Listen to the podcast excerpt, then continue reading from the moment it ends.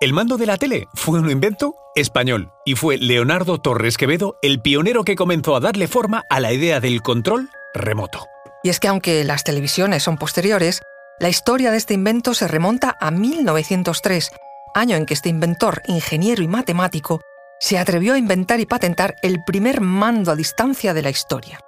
Soy María José Rubio, historiadora y escritora. Y yo soy Luis Quevedo, divulgador científico. Y esto es Despierta tu curiosidad, un podcast diario sobre historias insólitas de National Geographic. Conoce mejor al equipo que protege nuestras costas. Alerta en el mar, el jueves a las 10 un nuevo episodio en National Geographic.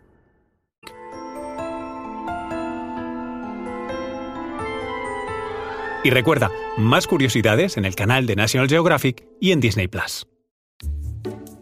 Obviamente no tenía la misma apariencia que los de ahora. Ocupaba una mesa entera y se llamaba Telequino.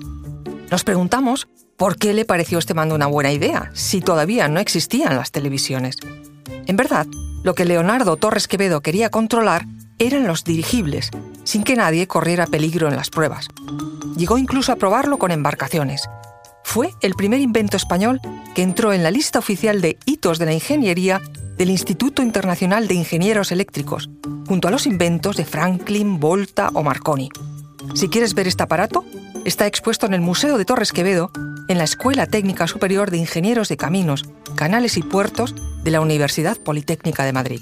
Pero para ser fieles a la realidad, el mando a distancia, tal y como lo conocemos y con el uso que le damos, llegó a nuestras vidas en 1926. Y, por supuesto, nació con la misma idea con la que los usa casi todo el mundo que consume televisión convencional. Vamos, evitar la publicidad. Este mando a distancia se llamó Lazy Bones y nació con vocación de ayudar a los vagos.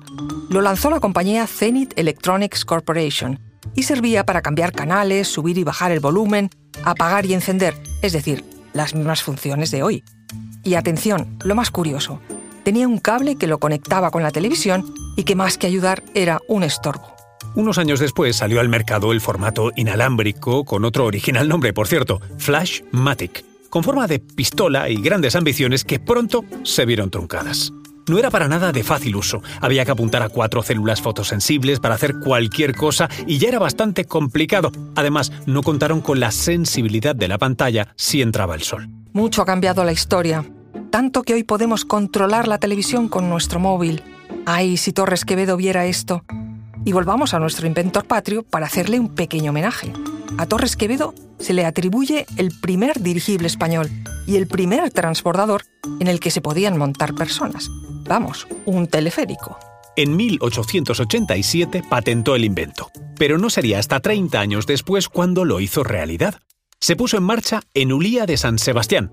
Ojo, un invento que no se quedó ahí, sino que viajó, y mucho, hasta las cataratas del Niágara, con el nombre, eso sí, de Spanish Aerocar, uno que hoy sigue funcionando y ha trasladado a más de 10 millones de viajeros. Y para terminar, el inventor cántabro presentó en 1914 lo que se puede considerar la primera manifestación de inteligencia artificial de la historia, el ajedrecista, un autómata electromecánico capaz de jugar el final de una partida de ajedrez.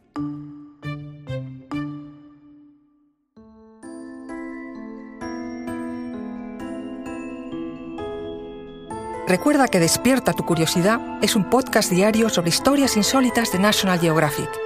Disfruta de más curiosidades en el canal de National Geographic y en Disney Plus. No olvides suscribirte al podcast y darle like si has disfrutado con nuestras historias.